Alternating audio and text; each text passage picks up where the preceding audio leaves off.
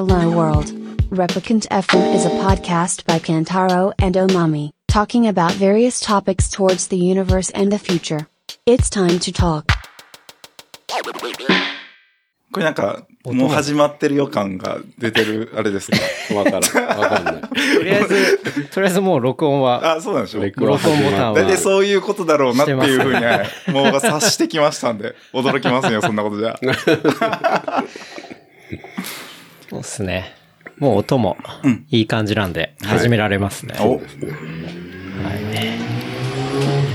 いやービールも開けて。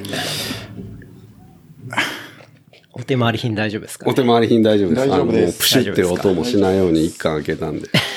でも、この間伯爵のやつでも思いっきりプシュプシュしてたんで。あんま気になんならなかっか、あの、なんか置いた方がいいですか？カチャッとか言わん方がいいですか？たこれテーブル離れてるんで、全然大丈夫。です。音入るはい。さすが、そこら辺気にする。いや、なんか、ちらっとなんか、プロ的な。いやいや、前に、あ 前聞いてたら、あの、はいこの音が気になるとかテーブルで、ああそうなんや、と思って。このアームと、うん。あの、ドリンクを置くところが同じ場合は、うん。うんあの、ちょっと気使います。ね。ここはでも、こうやって分かれてれば別に音拾わないんあ、で、そうなんですよ。全然大丈夫ですね。どなるほど、なるほど。じゃあ、始めますか。はい、じゃあ始めますか。始めますか。はい。はい。やっちゃいましょう。いやいきますね。でもこの前の飲み会以来、え、あれいつでしたっけ？先月？先月、先月でした？はえ先月、僕月に1回来てるんですよ、東京に。そうだよ。い、はい。なので、先月ではあるはず。俺がアメリカ行く前でしょ？あ、そうそうそうそう。あ、そうですね。だったら合ってます？うんそうそう、先月、2月の。ですよね。2月か。あ、もうなんかすごい前のイメージ。そう。やっぱり、あ、思い出した。2月の12か13だよ。あ、だあそうそう。それで来て、俺その次の週に、それこそ韓国に行って、そうそうそうそう。あで、まだ、そのうん、今のね、この流行りの、あれがね、そう、そうでもない、時期にねあコロナのね。そうそうそう。新コロ新コロね。はい。で、帰ったぐらい、もうちょっとしてからかな。なんかうん、大発生、注意みたいな。ああ、そう。え？みたいな。そんな？みたいな感じからもうドタバタの、もう今の、ここの世界情勢、確かに。びっくり。そうだわ。今日もね、うんオリンピック延期かって言言ったよね。あの延期、あれ？延期になるんですか？なんかそれ、ああれが、なんだっけ、IOC だっけ？はい、はい。のトップが、なんか延期のことをなんか示唆したっぽいことをなんか、マジですか？ラジオでチラッと言ってて。ええ俺と思って。示唆しちゃったらもうそれ。もう示唆っつうかもうそれ。なんか僕みたいなのは、その、チケットの払い戻しっていうか、うんそれはできないっていうのは見ましたけどね。あ。まあ、そらしょうがなくないって思いながら、でもまあ、もう僕一応当たってるんでね。300万とか当たっちゃったし、当たってる人どうすんだろういや、だって会社の人確かうん。山ほど当たったんですよ。山ほど。そう、山ほど当たって、確か合計金額30万ちょいだったかな。うんええで、払い戻しなしなしなしでしょう。マジか。、でも、まあ、中止の場合ですけどね。そうだよね。あ、中止の場合だね。そう。これねこれ聞いてる頃にはもう、お前らね、みたいな。そう。ちょっとね、これの配信がもうもうちょい先になると思うんそうだであれですけど、まあどうなってるかうんだって1週間、2週間ですごい変わってるじゃないですか。うん。うん。ね。そだからもう本当どうなってるのかっていう。だって本当この先週先月一緒に話した時なんてもうのんきに、ワイワイワイワイやって。う。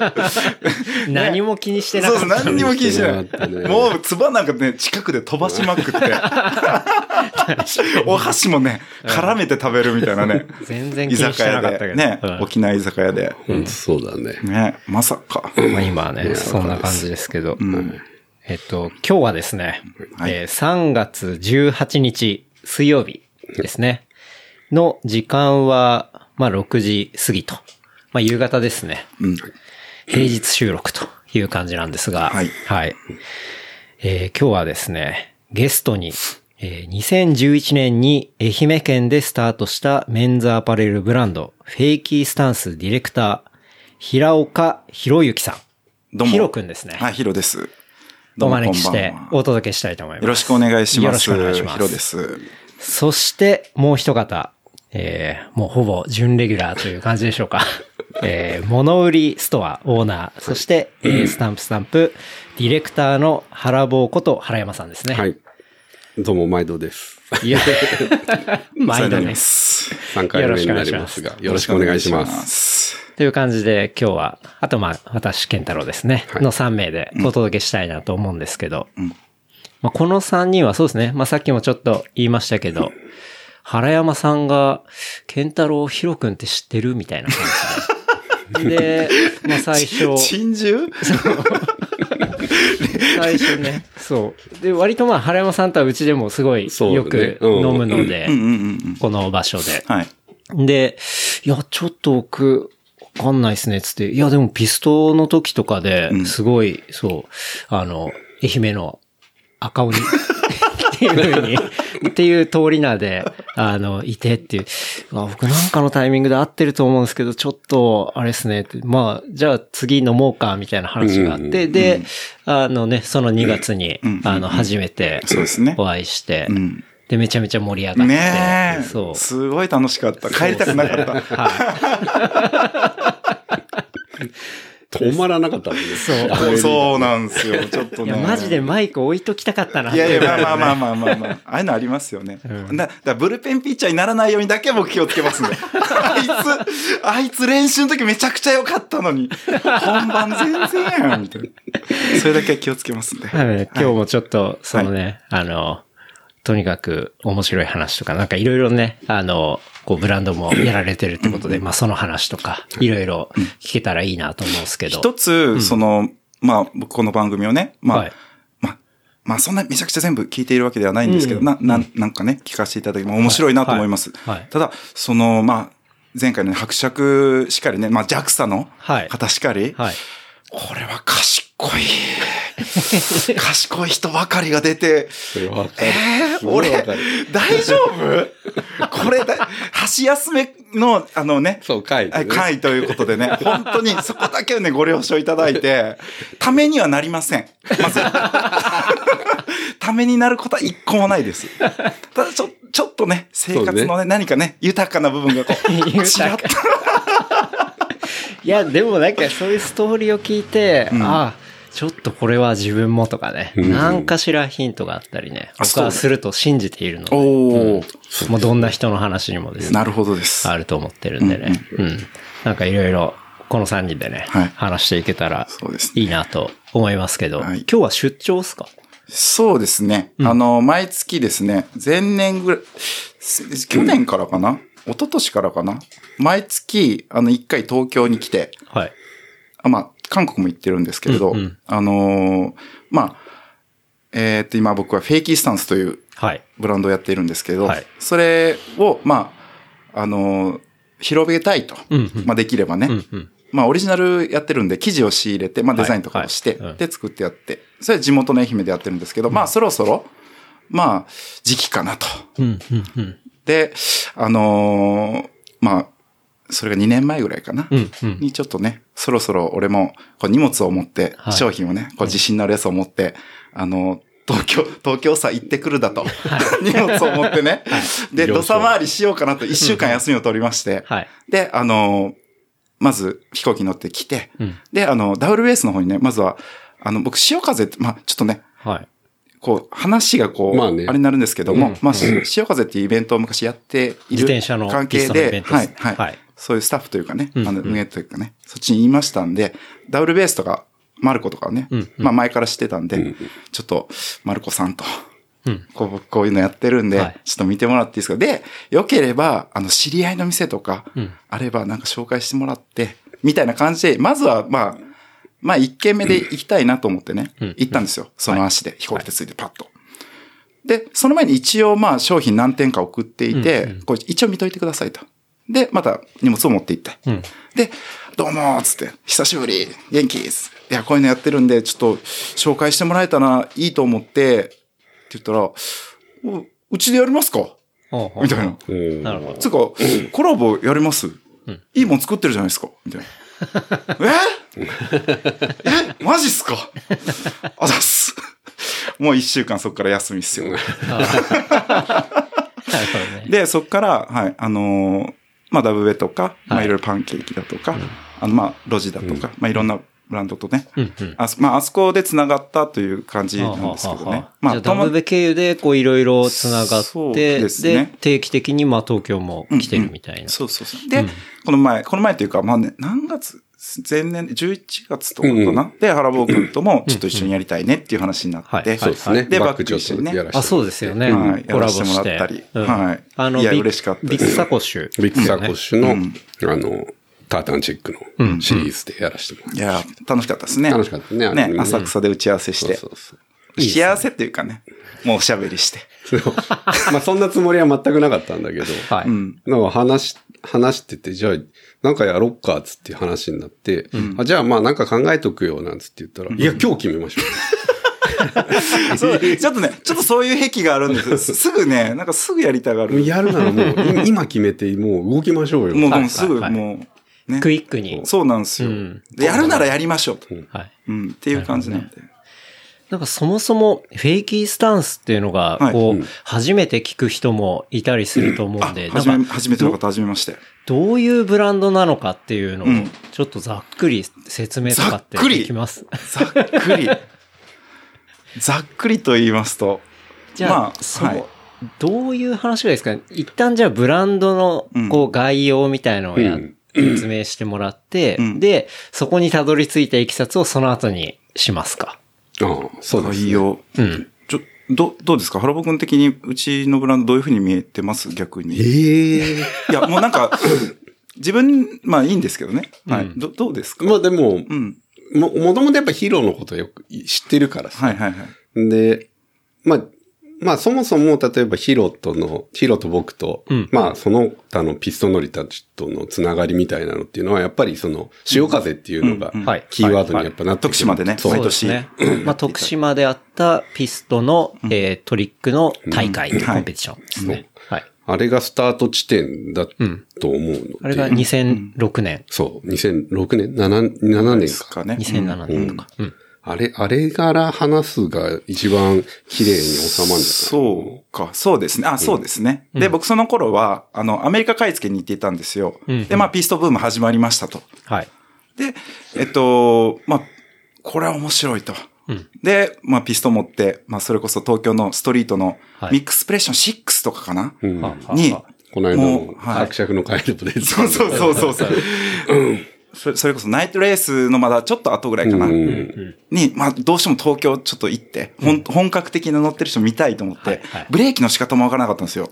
だから、友達3人でやっていて、その頃、はい田舎ですよね。はいで、あの、これスキット、じゃあ止まれんし、これ中スキみたいなのがなかったんだよ。どう止まる？みたいな。ちょっと俺調べてくるっていうので、ちょっと行ったんですよね。東京に東京に来る。で、そのイベントに出ればわかるだろうと思って、はいで、レースに出たんですよ、いきなり。止まり方知らないのに。そうそうそうそうそう。メッセンジャーの人たちがね、走り回るイベントにね。はいで、もう目の前でやるわけですよ。ああ、なるほどと思って、一緒にこう、うん練習しながら街を行って、あ、覚えたと。はい。で、持って帰ってみんなに教えて。っていうような感じで、まあ東京来たり、イベントでね、したんですけど、アメリカにもチャリ持って行って、向こうのやつちょっと乗ってみたいなと思って、もういわゆるマッシュの街ですよね。サンフランシスコ持って行って、で、あ、ここかと。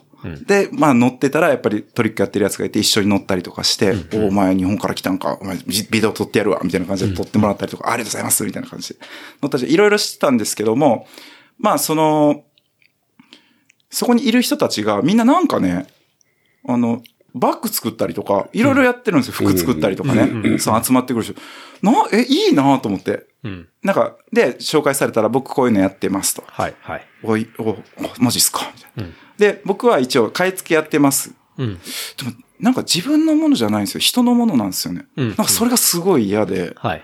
で、こまあ、その、まあ、このざざっくり言いますこの、なんか、このシーンには間に合わないかもしれないけど、次のシーンが来る時には、うん自分のものを紹介できるようにしたいなと思って、うんこう自分でちょっともの作ろうと思って、はい。はい。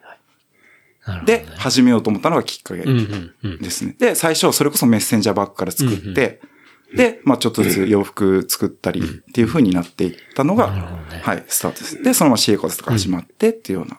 うん。らそのメッセンジャーカルチャーに触れたところが結構きっかけかなりですってことね。ですね。うん。うん、うん、うん。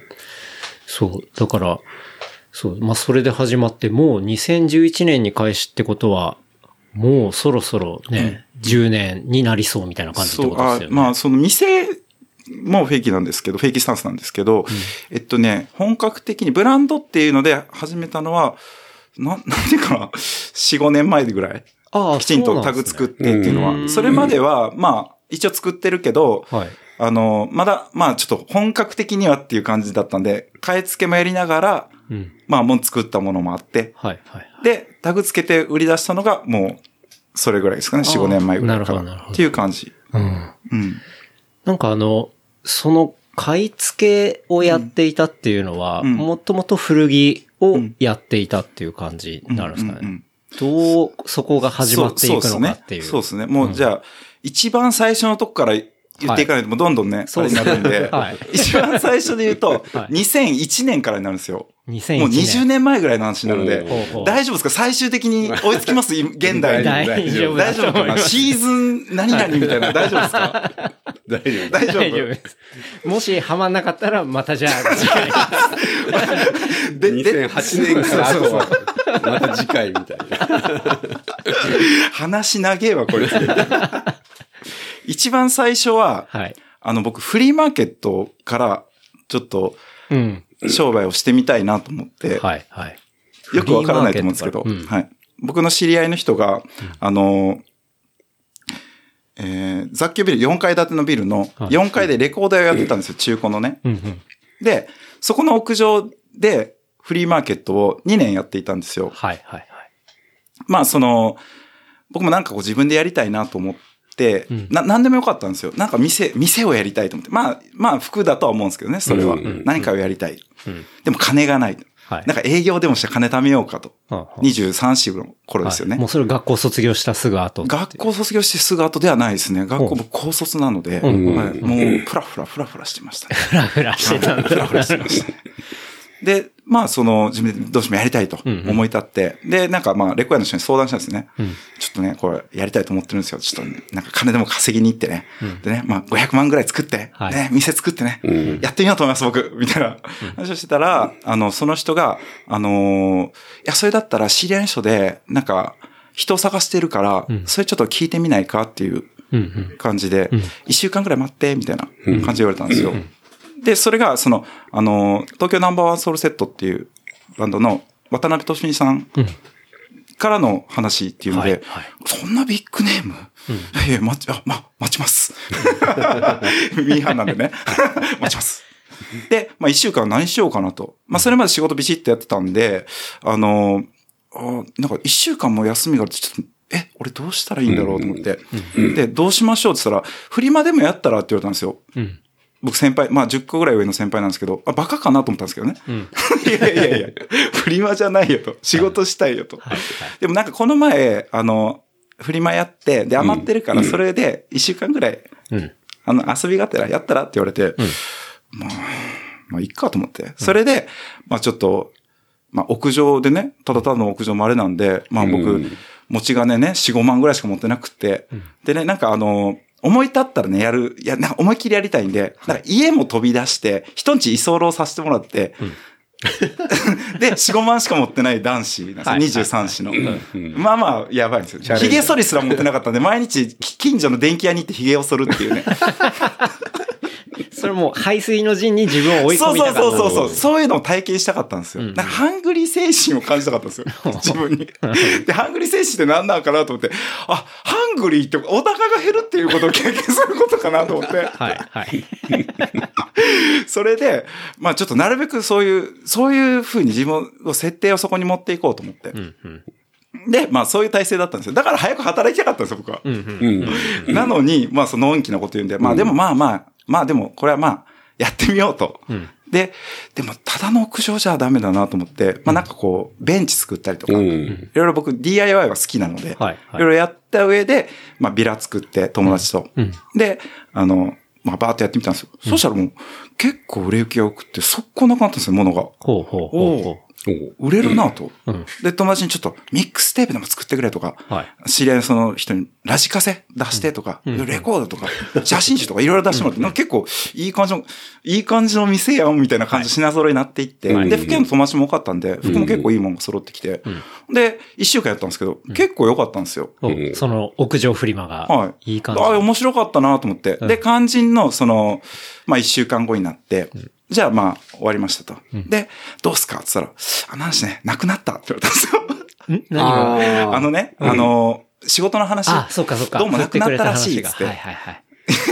と思って、マジっすか？と思って、一週間、まあ楽しかったけど、待ったのにと思って、うん。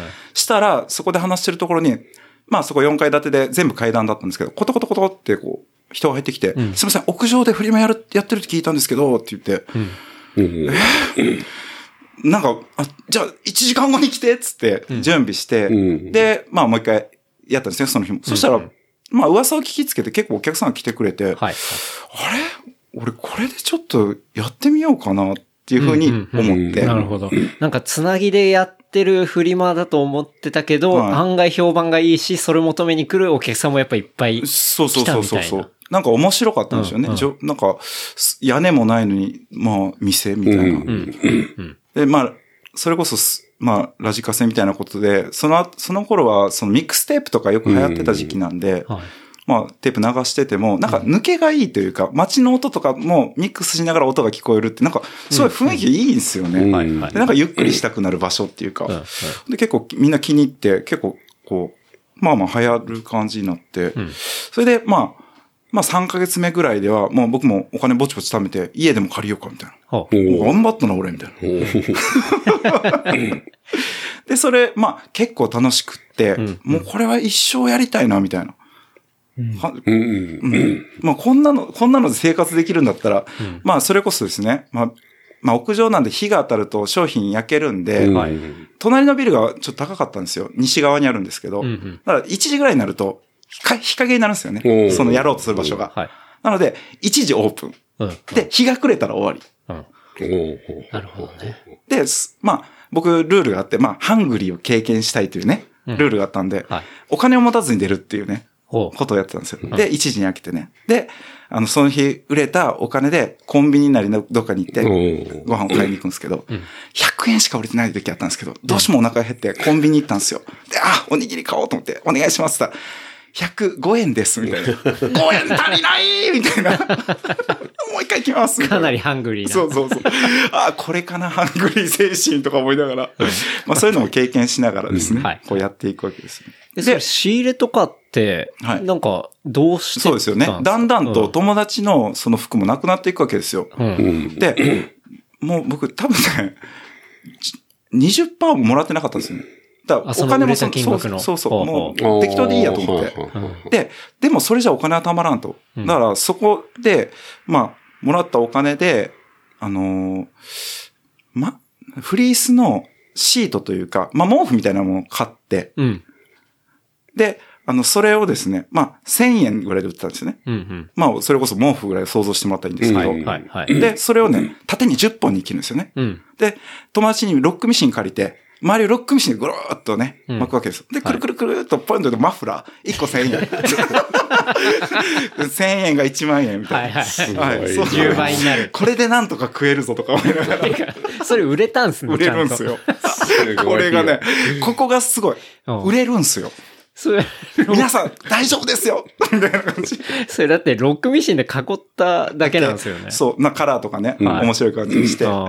かなるほどね。そうそうそうう。んで、そのお金を持って、あの、フリーマーケットなんですけどね、うちは。うんでもフリーマーケットに行くわけですよ。はいはいそしたらね、なんかその頃またヴィンテージが置いてたりとか、まあいろんなね、面白いものがあったんですよ。まあそれこそ、まあ、エープだとかいろいろありましたよ。うん。まあ、売れやすいもの。でもそっち行くとちょっと面白くないんで、うんなんかこう、ちょっと違うものはい。うん。で、ちょっと勝負しようかなっていうので、はいはいはいまあ、でもまあ、ヴィンテージはあれですけど、まあそういうのを仕入れたりとかして、うん。で、こうやってたんですね。うん。うん。うん。で、まあ、いまあ、例えば1万円だけ握りしめて全部使うぞと。はい全部使ってきて、で、あのーまあ、リメイクしたりとか、うんまあ、いろいろして出して、値段付け直して、うん。で、やるっていうね。なるほどね。じゃあまあ、結構、はい。仕入れもリメイクもして結構、こう、売れ行きはいい感じ。はい。になってたみたいはい。いい感じに、いい感じにっつってあれですけど、うんはい。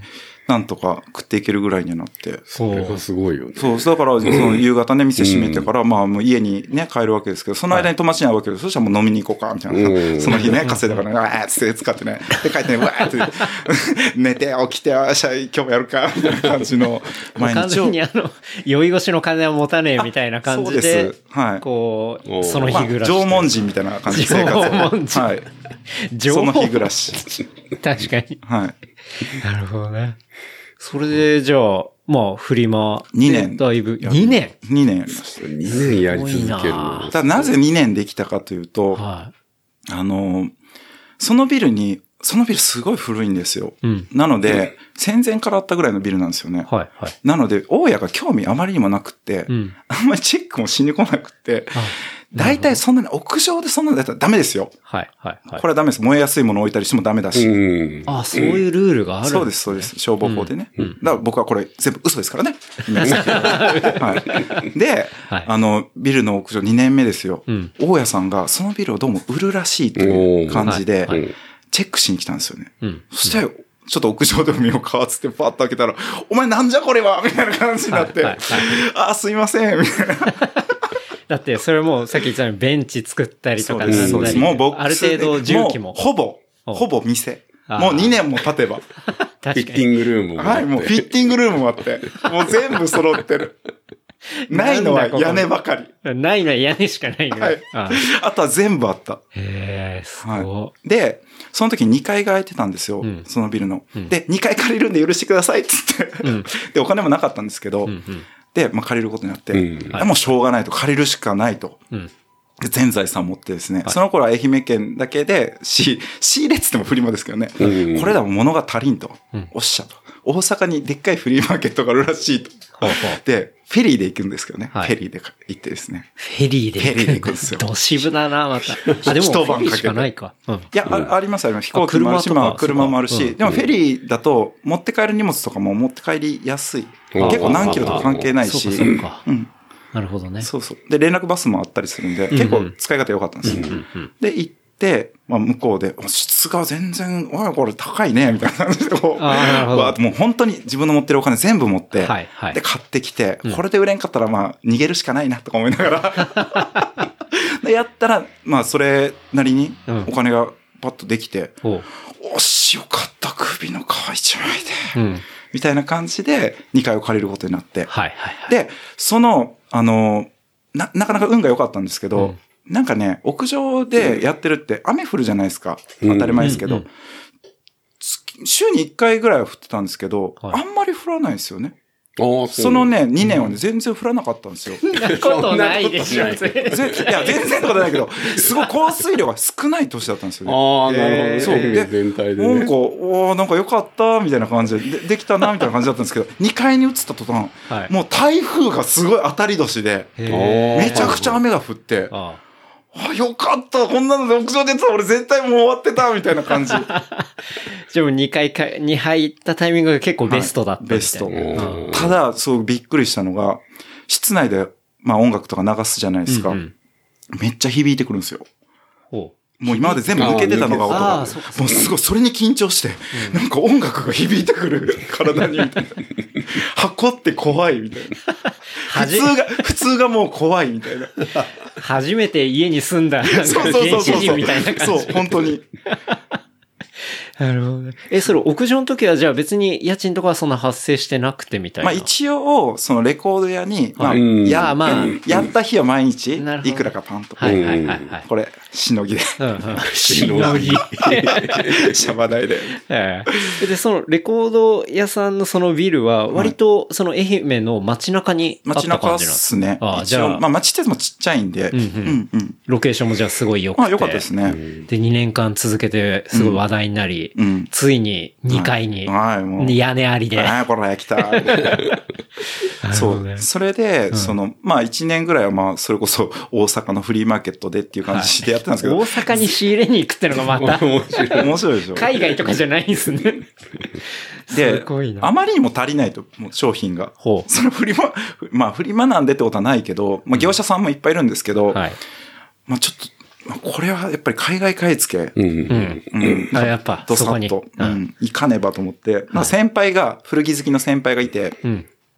なんかタイに、なんかマーケットあるらしいよ。うん。はい。って言うんですよね。やるらしいってなんすか？って言ったら、なんかカンボジアに、なんかアメリカから救援物資が来て、うんカンボジアのやつがタイ、タイ人に売って、うんタイ人が日本人に売るっていううんマーケットがあるらしいっつあって。そういうルートがあると。そう。ええマジっすか？それ、ちょっと俺行ってきますつって。うん。うん。で、本当に、ちょっと、もう、もうそれこそ全財産持って、うんおっしゃ、一か八か俺行ってくるわ、つって、まあ、誰もいないですけどね。テーブルがいないですけど。俺、俺、俺が俺に言うんですけどね。ワンオペでやってますからね。そうそうそうそう。で、行って、で、まあ、それこそチャットチャック。うんはい、はい。ねご存知の方まあご存知と思いますけど今、すごい有名なマーケットですね。そう、あそこに、まあそういうセクションがあるんですけどね、洋服の。うんだからまあいろんなね、もう違法性の高い動物だとか、うんワシントン条約引っかかるようなね確かに確かに。いろんなもの売ってるんですけど、はいそこにどうもあるらしいと向こうに行ったら。で、行ったらやっぱりあって、うんうわーと思って全部買って、うん。で、持って帰って。うん。ならもう、バーンとこう、いい感じで、お売れ、売れたみたいな感じになって、それでやっぱりタイに、何回も行くようになって。もう月一で行ってましたね。えええ、その目利きって、どこで養ってったんですか、だって、もともとはね、そうやって、まあ普通にちょっとサラリーマンとかしてて、で、まあ、フリマやり始めて、うんはで、2回入ってて、はい。どういう、もうその売れるも、不不思議？僕らの世代僕らの世代って、はい。い、や、原坊君とかもそうかもしれない。です服に触れる時間って多くなかったですか、普通に、まあまあ。別に普通のやつでもおしゃれなやつ多かったし、うん。なんかまあ、それこそグッドイナフだとか、うん。まあそういうね、世代じゃないですか。うんはい、はい。なんか古着もね、すごいブームあったし、うんうん。なんか普通に、なんか仲いい人は大体やっぱり服が好きな人。あああ。だから、あれなんじゃないの？かな。その愛媛の中でも、ちょっと、イケてる人たちの輪の中に。言い方よ。なんか若干ディスが入ってる感じがするけど。愛媛、なんていうの、感度が高い人たちって集まっちゃう。どう言ってもダメですよ、いや、でもでもでも、まあ、そういう服屋の友達とか、そうまあそういう音楽好きとあ、でもそうでか、すよね。もともとそのフリマの時は、そういう服屋の友達うんの、あの、ものとか置いてそうですたわけです。とか、そそうですね。その、はい。それを、あの、うん、そういう T シャツ作る時とかもレコ屋でうん、こうレコードちょっと貸してくださいって、コピーして、で、こう、文字とか切り抜いたり、写真切り抜いたりして、ブートの T シャツ作ったりとかね。うんうんうん。はい、そんなんやったりとか。ブートの T シャツ。でもなんかそ、まあ、そうっすね。でんどこでっていうのがちょっとで、もやっぱ周りがそういう人が多かったし。通、うん普通だったんだと思います、それがで、。まあ、何が売れるってのを見ていけば、あ、こういうのが、うんあの、売れやすいんだなとかもわかるし、はいってところで、はい。うまくやっていったっていう。はい。でもまあ、それでも難しいけどね、古着なんかはね。まあそうですよね。僕、不思議でなりません、本当に。不思議で、自分のことなのに。でも、毎月じゃあ、タイに行って買い付けて売れてみたいな、そうですっていうのがもうね。かなり。はい。うん。それやっぱりお客さんはもともとフリマのところ、時から知ってるお客さんが継そうですね続してくるみたいな。はまあ、とか、まあ、新しい人も。うんううん。ん。まだ、まだね、景気もそんなに悪くはなかったので。はいはいはい。はいなるほどね。すごい。それでもうじゃあ、完全に古着屋として、こうやっていたそうですようなね。それ感じ。で、えっと、まあ、向こうで知り合った、そのバイヤーの方とかに、はい。韓国も結構面白いよって、新品物面白いやって言われて、うんうん。新品っすか？と思って。まあ一応行くようになったんですけど、うんそしたらまあ、ぼちぼち面白いもんもあって、そういうのも入れたりして、で、アジアで大体まあ3年はないかなっていうぐらいはまあ、買い付けの、なんて修行、はい。うん、でお金稼がしてもらって、んうん。で、満を持して、そのアメリカ買い付け。っあ。ていうので。行くようにはなるんですけど。最初がアジアパターンの方が結構珍しいイメージがあるんですけど。あなんかね、でもそれは思うね、アメリカ買い付けとかでなんかいろいろセレクトしてやってて、じゃあオリジナルやろうか、えーっと、韓国にボディだとか、その辺があるから、行ってみる？みたいな感じなのっていうのがなんか流れ的にありそうな気がするけど、そうですよね。アジアから行ってるって。アジアから行って満を持してアメリカなんです、お金はなかったんですよね。とにあ、かく。まあ確かにアジア安いっていうのも安かった。バーツはね、すごいやっぱりもう暴落し終わった後で、あそうだね。もうひどかったんですよ。スカイトレーンとかもね、やっと出来出して、みたいな。うんうん。うん、今みたいな、そんな、あんな景気のいい国じゃなかったですね。うん。そっか。今のレートだったらまた、無理無理無理無理。別ってことですね。はい。で、初めて僕アメリカ行った時はその3年後ですけど、うん117、8円。はい。まあ、高っと思って、うん。これで本当に商売になるのかなと思って、うん。で、行き出したんですけど、うんうん。やっぱり全然合わないというか、みんなすごいなと思って、やっぱ天才、すごいみんなと思って。うん合わないっていうのはその、レートと金額とが、そう、そう、だから売る値段と、これどういう風にみんなやってるんだろうと思って、まあもうね、それは独自のルートを持ってるだろうし、いろいろあるとは思うけど、このレートでやるってすごいなと思ったら。リーマンっすよ。リーマンショック。リーマンショックが。はい。もう一気に100円切って、うんまあそれこそ、その、な、70円台、70、80円台ぐらいまでいったよあ、ね。そんなになりましたっけ？そうおおえー、どこまで行くうんのっていう、まあ恐ろしいなと思いましたけど、まあ輸入業はまあもちろんね、うんー。チャンスだと。もうこれは、まあ、ここで行かねばと思って、もうボーン行く、もう行けるだけ行って、はい。っていう感じで、はい。うん。ずっと行ってました。まあ、だから、アメリカ10年ぐらい行ったかな、うんうん。っていう感じの中で、はい。うん。なるほどね。アメリカの買い付けとかでも、うんなんだろう、誰か師匠がいたとかいうわけじゃなくても、結構単身で乗り込んだそうなんですよ。僕ね、なんかね、ちょっとおバカなところが その、体験すらやっぱりね、楽しみたいというか、はい。ちゃんとね、仕事として捉えてないところがあるのかもしれないですけど、いやでも、それで長く続いてるのがすごいなと思いますけど。もう本当にね、何のためにもならない話申し訳ないんですけど、いやいや本当本当に何も聞かずに、ローズボールに行ってみようみたいな。うん。で、まあ、レンタカーを借りて、はいハーツで。はい。で、あのーナビをつければよかったんですけど、うん。ちょっと高かったんで、うんケチって。で、まあ。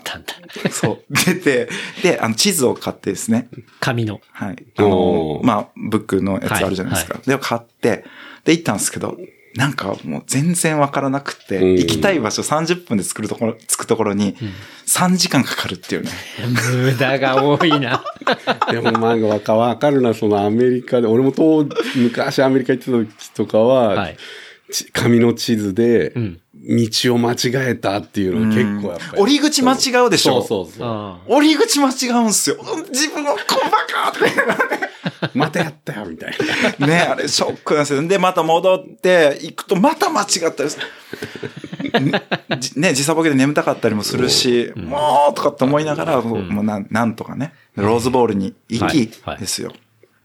まあ、それこそね、その、まあ、空港に着いて、その、ホテル行きたい、行きたい、大体この辺りのホテルかなっていうところに行って、で、あの、次の日にローズボールってなったんですけど、もう行ったホテルが、まあ、まあ、ななんていうか、モーテルなんですけどね。あ。はい。はい。もう、黒人の方がパーティーやってるうん。感じだったんですよね。うんうんもう怖くて、もう逃げて、そこから、入、入るって言ったのに、もう、もうやっぱ無理と思ってバーッと逃げて、で、近所に吉永があった、吉永があったんですよね。はい。はい。で、吉永いたら日本人来るだろうと思って、ん。で、待ってたら日本人が来て、すいません、この辺に、あの、安全なホテルないですかね？安 安全。全いや、安全、大体安全だよ、みたいな。あ、マジですか？な落ち着けるようなところないですかね？みたいな。まあまあ、安さで、みたいな。あそこだったらいいんじゃない？って日系の、なんかホテル紹介してもらって。で、そこに泊まって、そまあ、それで次の日にロスボールっていう感じだったんですけど、すげえな。えで、それを結構まあ繰り返していった。そうですね。まあ、最初にそのローズボール行って、で、思ったのが、まあ、大阪のフリーマーケットとかいろんなとこ見てるじゃないですか。まあ、うん。そそしたら、日本のそのフリーマーケット、その業者さんがやってるフリーマーケッはいトとはいそこまで違いを感じなくって、うん。なんかあんま面白くないなと思ったんですよ。ほな、なんというか、あんまりドキドキしないというか、う。はい。はい。うーん、やめようと思って。で、で、もうアメリカ買い付けを？いや、古着やめたと思って。あ、古着自体を。うん、はい古着やめたと思って。うん。なんか、せっかくアメリカやし、アメリカモデルのもんとか探そうと思って、うん。アウトレットもあって、とか、まあ、マーク・ジェイコブスがちょうどバンズとやり始めたぐらいだったんで、はい。はい。あ、ああいうの面白いことやってるし、ちょっとそこ行って買おう、みたいな感じで行っはい。て買い付けたりとかして、うんまあ、一気に、いきなり新品屋に変わるっていう。あれ？古着屋が古着屋なくなったみたいな。そんな感じでこう変わっていきましたね。なるほどね。はい。だからアメリカに行って、古着やめたっていうふうに。ああ、そのもう、それは第1回目の時に、はい。やめました。やめたんだ。はい。僕古着やめました。でもだからタイミング的にはそういうアメリカで、はいあの例えばマークだとかうんのそういう日本でまだリリースされないようなものがうまくあったんだよね。多分。そうなんですよ。うん。そうそう、コラボもんとかで、あんまり日本に入ってこないから、その並行輸入屋が、んあの、結構バキバキ売れてた時代だったと思う。そうですね。なるほど。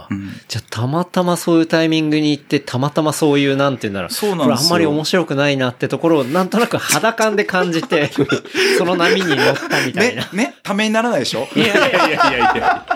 いやでも、それは、なんか、そういうことができて続いてるとか、はい。なんかそう、こう、向こうに行ってそういうことを思って、あじゃあアウトレット行ったりとか、なんか、マーク・ジェイコブスとバンズのやつがあるんだっていうのを、そこに食いつくってのは、やっぱ何かしら嗅覚がかなりいいんじゃないかなっていうふうに もう無理やり褒めていただいてありがとうございます、本当に。いやいやいや。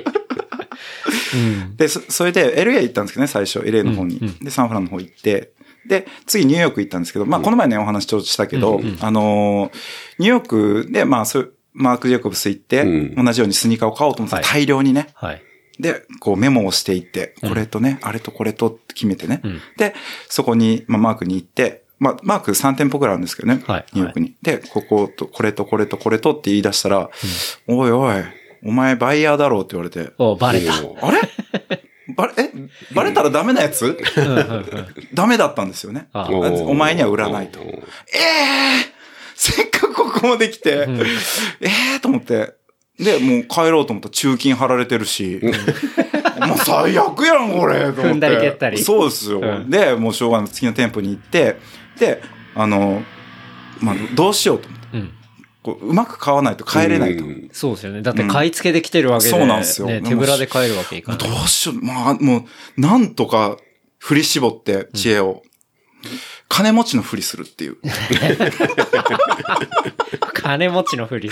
金持ちっぽい雰囲気出してはい入っていくっていう。もうバイヤーではなくて、そうそうそうそう。金持ち金持ちっぽく見えませんけど、金持ちっぽく振る舞うっていう。で、うーん、みたいな感じで、これとこれと、みたいな、まあ、マイケル・ジャクソンですよね。はいはいはいジャクソンを思い出はいあこれうんとこれとこれとこれと、うんこれね。this うん、そうそう、this, this, this, うん、this？はいはいはい。で、まあ、カード渡して、はい、うんつって。なら、ありがとうございます。およかった。こうやった。バイヤー感出さなくて単純に金持ちセレブが大量に買ったっていうふうにしたってことだ。うんうん。いとこのあいつにもね、みたいな感じで。で、なんとかこう、ニューヨークの方も終わらせて、あ、はいこれはちょっと LA の方が買い物しやすそうだなとかっていう感じとかをねう、んそう感じて、まあ、向こうを中心になるんですけどは、い西中心にね。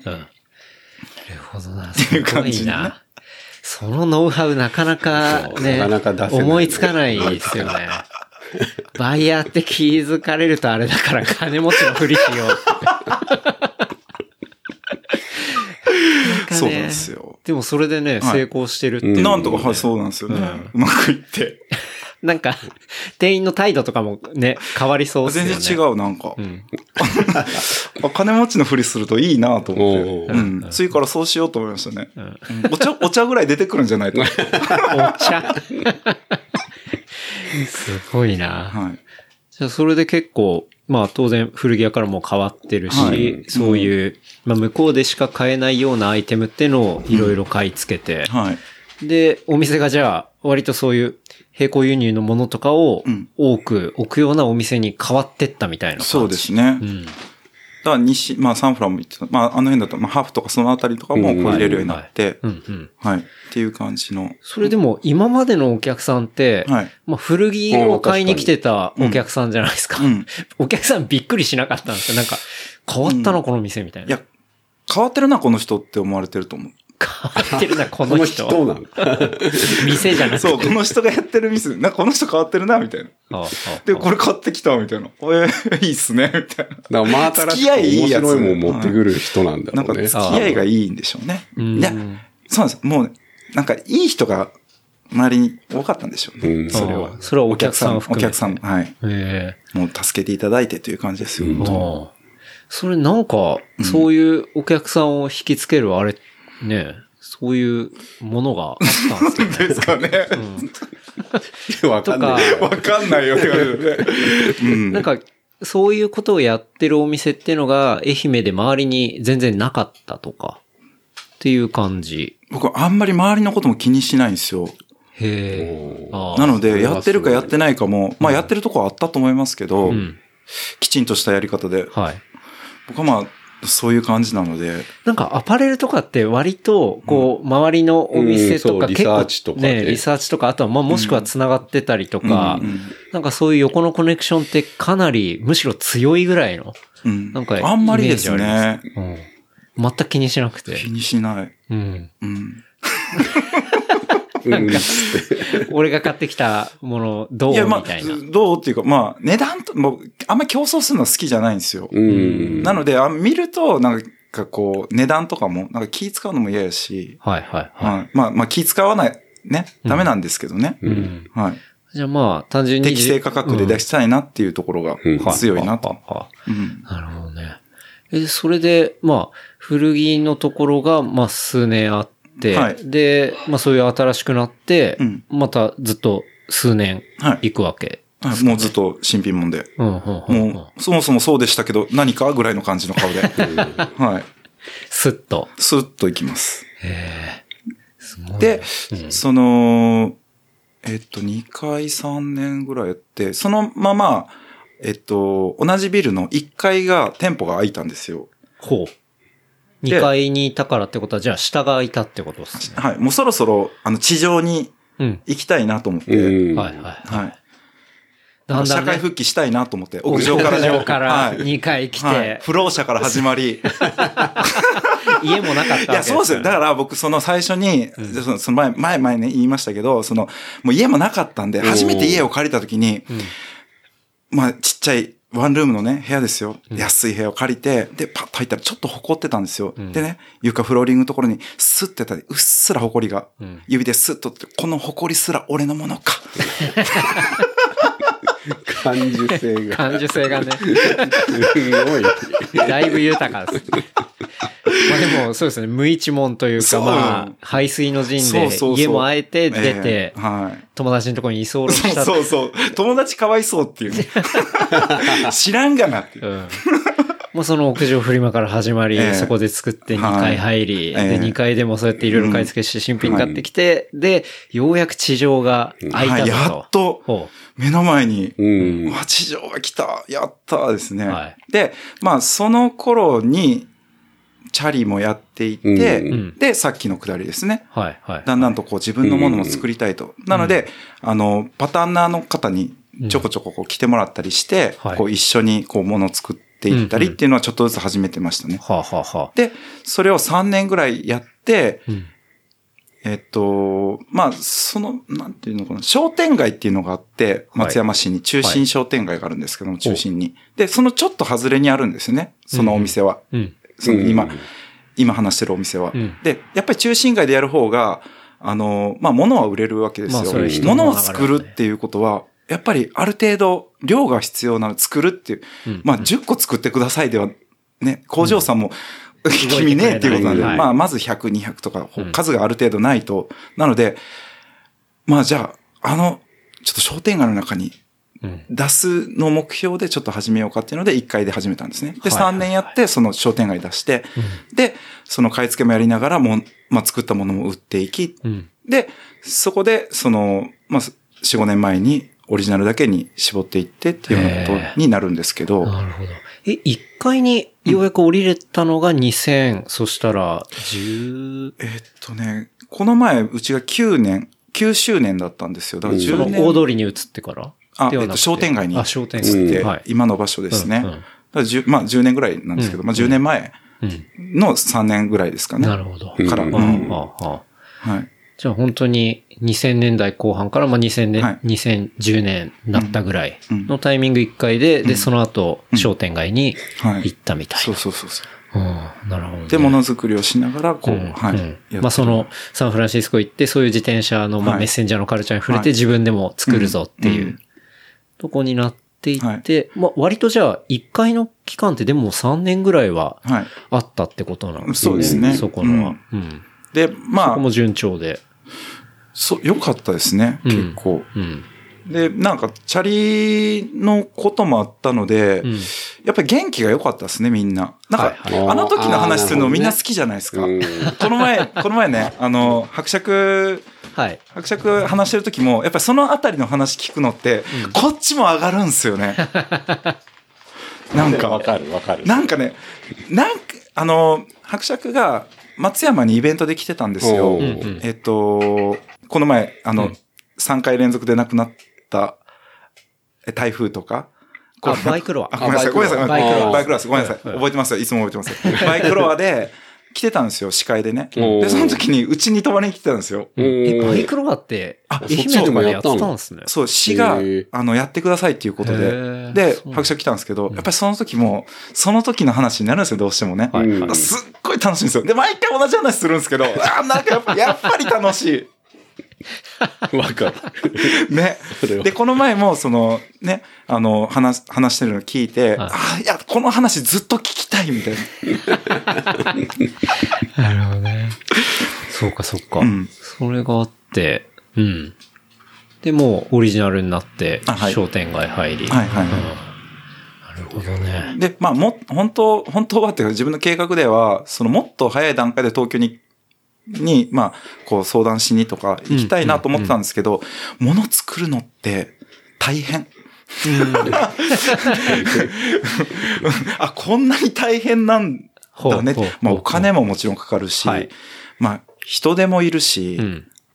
ヒロ君の場合はそうですよね。だから工場に結構量多くはいオーダーするみたいなある程度そうですねってことですよね。はい自分でやるわけではなくてってことですもんね。自分では作れないので、うんうんはい、工場で。ディレクションしてっていう。うんうんまあ、デザインして、はいで、パターンの人に形ある程度サンプル作ってもらって、うんうんそれを工場に投げて、はいはい。で、生地は生地で、まあ、その昔行った韓国にね、市場あるの分かってたんで、うん。生地の市場あるなと、よし、あそこに行ってくるわ、つって、あそこに行って、そんで、そこのエージェントを介して、うんあの、生地を仕入れるみたいなことを今もやってるんですけど、まあ、今ちょっと、今の段階で、ちょっとね、コロナ問題で、やっぱり荷物全然来ないんで、うんまあ日本の業者だけでやってるんですけど、はいはい。うん。なるほど。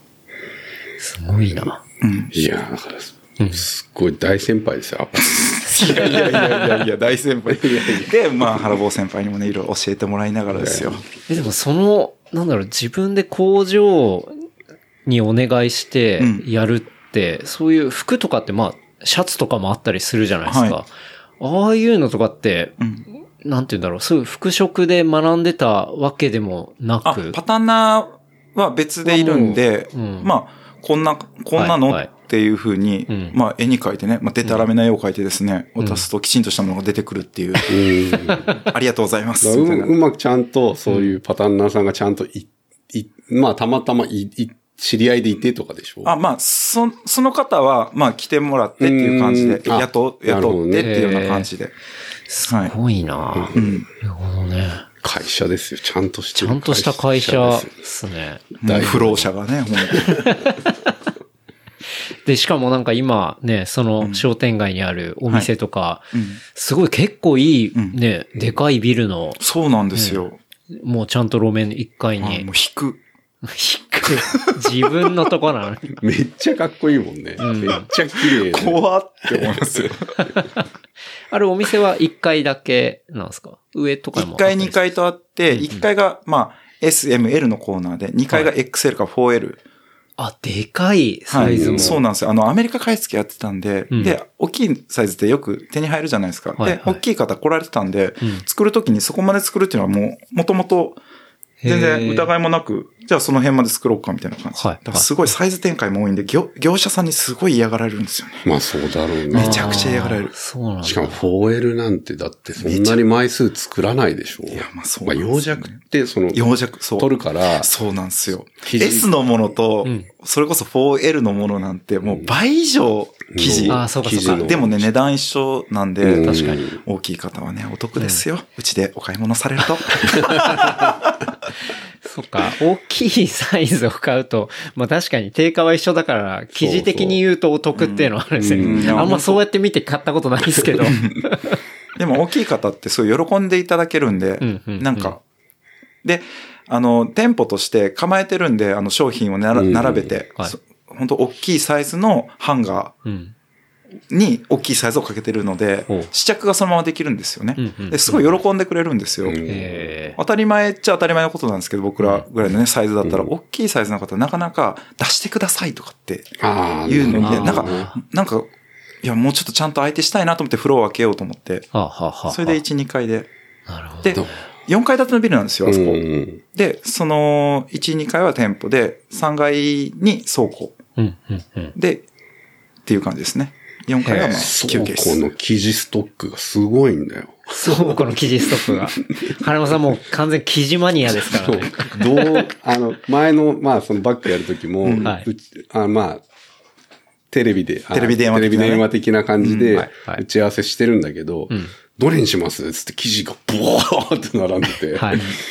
えー、こんな持ってんの？すげえつつって。ええそうなんですよ。そんなにストックあるんですね。うん。まあ、それも大量にやっぱ入れる方が当然、まあ安くも。まあそうですね。いろんな入手の方法があるんで。うんうんうん、うん。で、余ったものとかもあるし、はい、はい、うんはいい記事、いい記事入りましたよ、先輩みたいな。記事ややれんのそれで、それでやろう、それで。みたいな なるほどね。うん憧れちゃうもんね、あそうん、こに。うん、うんあの場には一度でも行ってみたいな、ああ、もうぜひぜひ。と思ってますけど。なんかいい記事って、どういうところを見るといい記事だなっていうのがわかるんですか？なんか素人的には、その、いい記事と悪い記事って、パ、なんだろう、パッと見じゃわかんないっていうか、どういうふうに知ればいいんですか？すごい難しいよね。うんタッチだったりとかっていう話になるもんね。うん色、色合いだったりとか、は例えばチェックだったら、い。うん。今まで見てきたチェックじゃないチェックだったりとかさ。はいはいはいはい。あの、あとはもう手触りだったりとかさ。うんで、やっぱり感じるところが多いよね。うんあんまりだから、じゃあ、これ、あ、これは横目が何で何万何名でどうこうとかっていうところまで俺もわからないから、んうんもう感覚でしかもへえ。うわかんないかな。なるほどね。こういう詳しい話になると、パッと出てきてくれるっていうね。ありがたい。いやいや、全然。さすが。え、でも、ヒロ君もだっ て、行ってみて、入れるわけですよね。見てますけどはい、見てますけど、はい。いや、わかる。まあ、まあ、ある程度、こうかなと思いながらですね。まあまあ、触ればわかるじゃないですか、うんある程度。はい。結まあ構だから、そう、張りが違うとか。針とか、まあ、色とかね。まあ、でも選択とかまでしてやっとわかるっていうところがありますけど、うんうん。あ、そうか。選択してわかるっていうのもあるやっぱテストはするんで、はい。色移りだとか、うんまあ、いろいろうん、まあ、縮率の問題だと、うんまあ、縮みがあるじゃないですか。はい。はい。だから、生地を大きめに切って、うん1メーターかける1メーターのマジックでね、四角を書くんですよ。はいはい。で、それを選択してうん、どれぐらい縮んだかっていうのを測るとか。ああ、なるほど。でそっか。そっか、洗った時、あの、出来上がりのね形にした時に、うんあの、歪みとかの問題も。縦がどれぐらい縮んで、横がどれぐらいとか。確かに。縦横でも、あの、その縮率が違う場合もあるってことだ、その記だから事には。一番最初作った時は何にも分からずに作ったんで、なんでこんな形？みたいな。一回洗っちゃったらそうそうそうそう。あれ？みたいな。怖い作り方してたなと思って。そういうのやっぱあるから、はいはい。まあもう専門的に僕はな全く学んでないので、うんもうなんだったら洋服屋でも働いたことがないので、はい。そんな、そんな人が服を作るっていうね。あでもすごいよ。だからそういう意味合いでも。だから俺はやっぱトータルアパレルではい、ものづくりを自分がやろうっていうふうには、うんうん。やっぱ今はお思えないっていうか、その大変さがなんとなくわかるっていう気がしちゃうから。なるほどね。うん。もう僕からしてもエリートですよ、そ先輩は。んなことないですよ。何にも知らないですよ。い やいやいやいやいや、いろいろ教えてくださいっていう感じです。いや、でも確かにそうやって考えると、生地だけじゃなくて、例えば使ってる糸の縮みとか、うん。もうそういうところとかも、まあ全部計算して、パターンっていうのは起こしていくっていうことになるんですよね。のね。だから、そうですよね不白の場合だとそこまであの、うんあ、不白っていうとだからシャツだとか、はいあの、ブルゾンだとか、はいパンツだとか、そういうのに、時はそこまで面とか使うんだったら、そこまで縮率に考えなくていいけど、んうんニットだとかスウェット、カットソー系作るときは、はい生地によってはやっぱり、うん。あの、縮みがすごい激しかった。韓国の生地なんかは特にスラブって言って、ちょっといろいろミックスされてるような、うん同じ色だけど、はい生地とかはもうギュンってなるからね。ギューンと。ギュンですよ。ギュンと。へはい。いきなり用語で言うところの遮光するもんね。はい。あらあらあしかも斜めに行くってことですか？そうそうそうそうあいろんな記事ありますね、本当ーうんうんうん。なるほどね。そうですねなんか。最近とか結構やっぱりその、生地から作るみたいな。そいうや、いう前にブラ、ンそう、ドとかも、ね。前にね、はた話されてたけど、はい服作り。前に原僕出てた時かな、相当前の。あそうですねバイナルの本当にね一番最初、うん哲司さん出た時、そう、生地から作るっていうのは、そのバイナルアーカイブなんかプリントだけ入れて、うんじゃなくて、みたいなね。そうね。はい。なんかお聞きしましたよ。糸、糸からうん一個ずつ。すごいと思いますけどね。糸からこだわって作るっていうのはやっぱすごい。すごいとんでもないですね糸選びから始まるんだみたいな。そうですよね。服になるまでいつまでかかるんだろうっていやー、果てしない。果てしないな。本当に。そうですよね。うんバイナルとかも完全に糸、あとは折り方とか、うんとかねなんかね、そういういうとこからやってるってね。っていうのもあるから。うんうん。なんか、そういうブランドとかも増えたりしてるんですか？割とトレンドなんですかね？ちゃんとだから、生地から自分とこで作ってるところっていうのはだいぶ増えてき、増えてきて、高いけど、ん。やっぱり、あの、やってるところが、やっぱりちょっとうん。目立つブランドだったりするよね。はい、はい、はい、はい。あの、裏バブア的な。そうとかね、オーラリーとかもそうだし、あそこも、あの、アルテキスタイルデザイナーさんだっけはい。もともとね、やってた人がやってるから、さ、もう、やっぱ、物、実際物で触って、これ、わかんないけどね、これはいいな、みたいな、この生地最高だなって思っちゃうもんね。いいっすいいっすね、みたいな。でもうんいいものはやっぱいいっすよね。こういうのどこで売ってんだろうなって俺はいつも思いながら。そうですね。なんかまあ、スタンプスタンプも、だから記事とかは、だから例えば、アメリカのミルスペックのコーデを使うとかっていうのも、なんかそういうところの憧れから言ってんのかもしれないけどね。原田さんもこの間ね、LA 行かれてた時に、はい。ね、記事をまあね、やっぱちょっと掘ったりとかして、そうですってましたね。もんね。あの、ゴアファブリックなんかも日本じゃ絶対売ってるところは俺は知らなかった。まあ、わかんないけどね、生地問屋さんでうん。仕入れりゃ仕入れられるのかもしれないけど、まあ個人で買えるようなところっていうのは知らなかったし、アメリカでの生地屋さんでもなかったから、うん。あそういう意味でやっぱ軍物屋さんで扱ってるっていうのは、すごいくテンションぶち上がっちゃったもんね。うんうちなんか最初に、あの、服を作り始めた時に、まあ、バッグから始めて服ってなった時に、はい。あの、リメイクというか、あの、やっぱり一回、あの、まあ、古着を解体して、再構築と再構築が、やっぱり、再構築っておし、ね。おしゃれじゃないですか。もう再構築に対するね、なんかな、はい憧れ？うんわかる。もうこれをやりたくてやったんですけど、本当にすっごい手間もかかるし、お金もかかるし、どう。やってみんなやってるんですか？っていう。もうとてもじゃないけど、手間とお金が合わないみたいな。うん。いや、本当本当すごいなと思います。だから原僕やってることとかもやっぱすごいなと思いますけどね。ちなみに最初にやった再構築のって何をばらして何を作ったんですか、M65 とかもうあのあたりジャケットとうんかそういうのとか、あまあ、軍物をバババーっと入れて、うん。で、一回ばらして、はい。形、自分のいい形に整え直して、みたいな。純也渡辺みたいなこといや、それ憧れるじゃないですか、だって。しろ、まあね、素人やし。はいで、お客さんに。に、あ、軍物っすね、みたいな。いやいやいやいやいやいや。違う、高いっすね、これ。高いっすね、これ。違うよ。通じないんだ、そこ通じない。まあでもまあまあ、それってやってきたことがあって、うんやっとそれが通用するじゃないですか。あ、だからこれはまだまだ、もうまだまだ先の話やなと思って、まずは自分からちょっと作ろうと、うん一から。っていうので、できるところからうん手をつけていくっていう形で始めて、まあ今に至りますけど、まだまだ全然ですけどね。はいはい。うんそれっていうのは、まあ最初はバッグうん。やって、はいで、そこから、まあ当然いろんなラインナップっていうのが増えてきた感じですか。うん。うん。まあそうですね。まあ、な、なんか全部やりたくなってくるじゃないですか。一個やると。うん。うん。ううん。ん。まあパンツもやり、T シャツもやり、ジャケットもやり。はいはい。なるほどね。うん。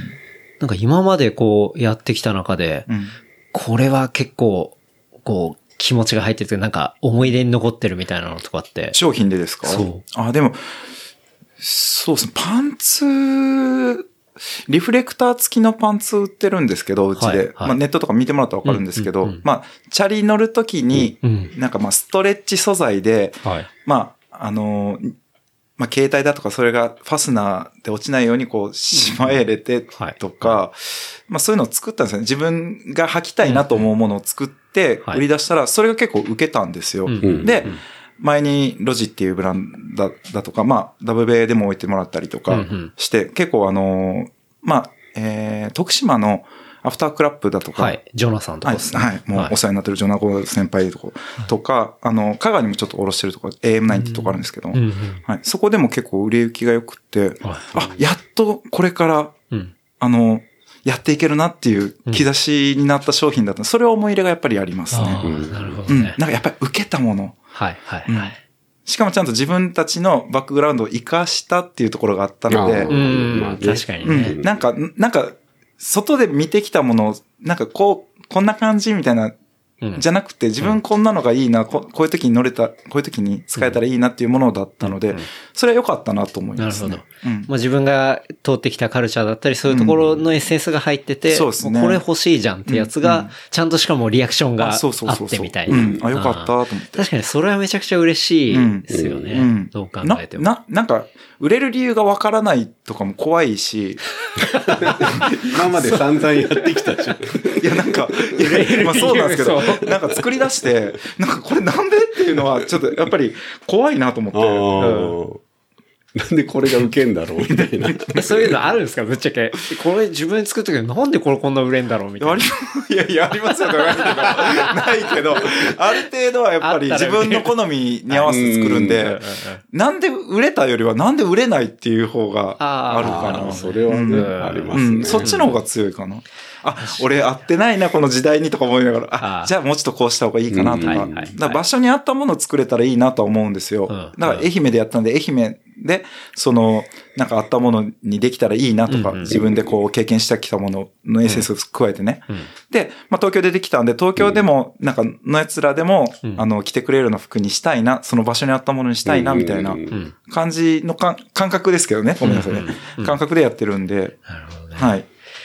確かにな、そのなんか自分が作ってこれいけるっしょと思って売れなかった時、なんかすごい、こそうう、なんで分かってくんないの？みたいな。物作る人ってみんなそうだと思いますけど、できた瞬間って、これ最高のものができたと思うんですよ。いや、まあ、それはそうめ思って。っちゃ売れる、これ。もうちょっと量増やしなくて大丈夫みたいな。はいはいはい。で、大体積んだやつが売れないみたいな。マジかみたいな。仕入れとかもあるじゃないですか。うんこれめちゃくちゃいい。い色もっとやった方がよくないみたいな。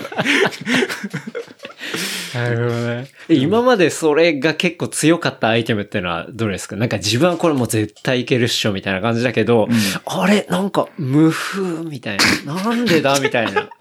若干ちょっと、みんな分かって、みんな分かってないなって思ったようなアイテいや、ム。分かってないいなと思うのは自分が分かってないなと思うだけで。いや、本当僕、基本的には分かってないんで基本、基本、何も分かってないのにやってるんで、あ俺は分かってねえなと思いながら。そうですね。ど、ど、ななんかあります？あります？原山さんとか。例えば、いや、なんかこれ絶対面白いのに、なんでかな？みたいなとか。でもうちなんかまださ、始めたばっかりだからさ、そんな数もやってないから、うん。あれだけど、うん。うーん、でも今のところ私はなんかうん。大丈夫かな？なんだかんだ 大丈夫かな？大丈夫かな？っていうのはある。んあるな。そうですね。ああ、でもある、あるね。あります。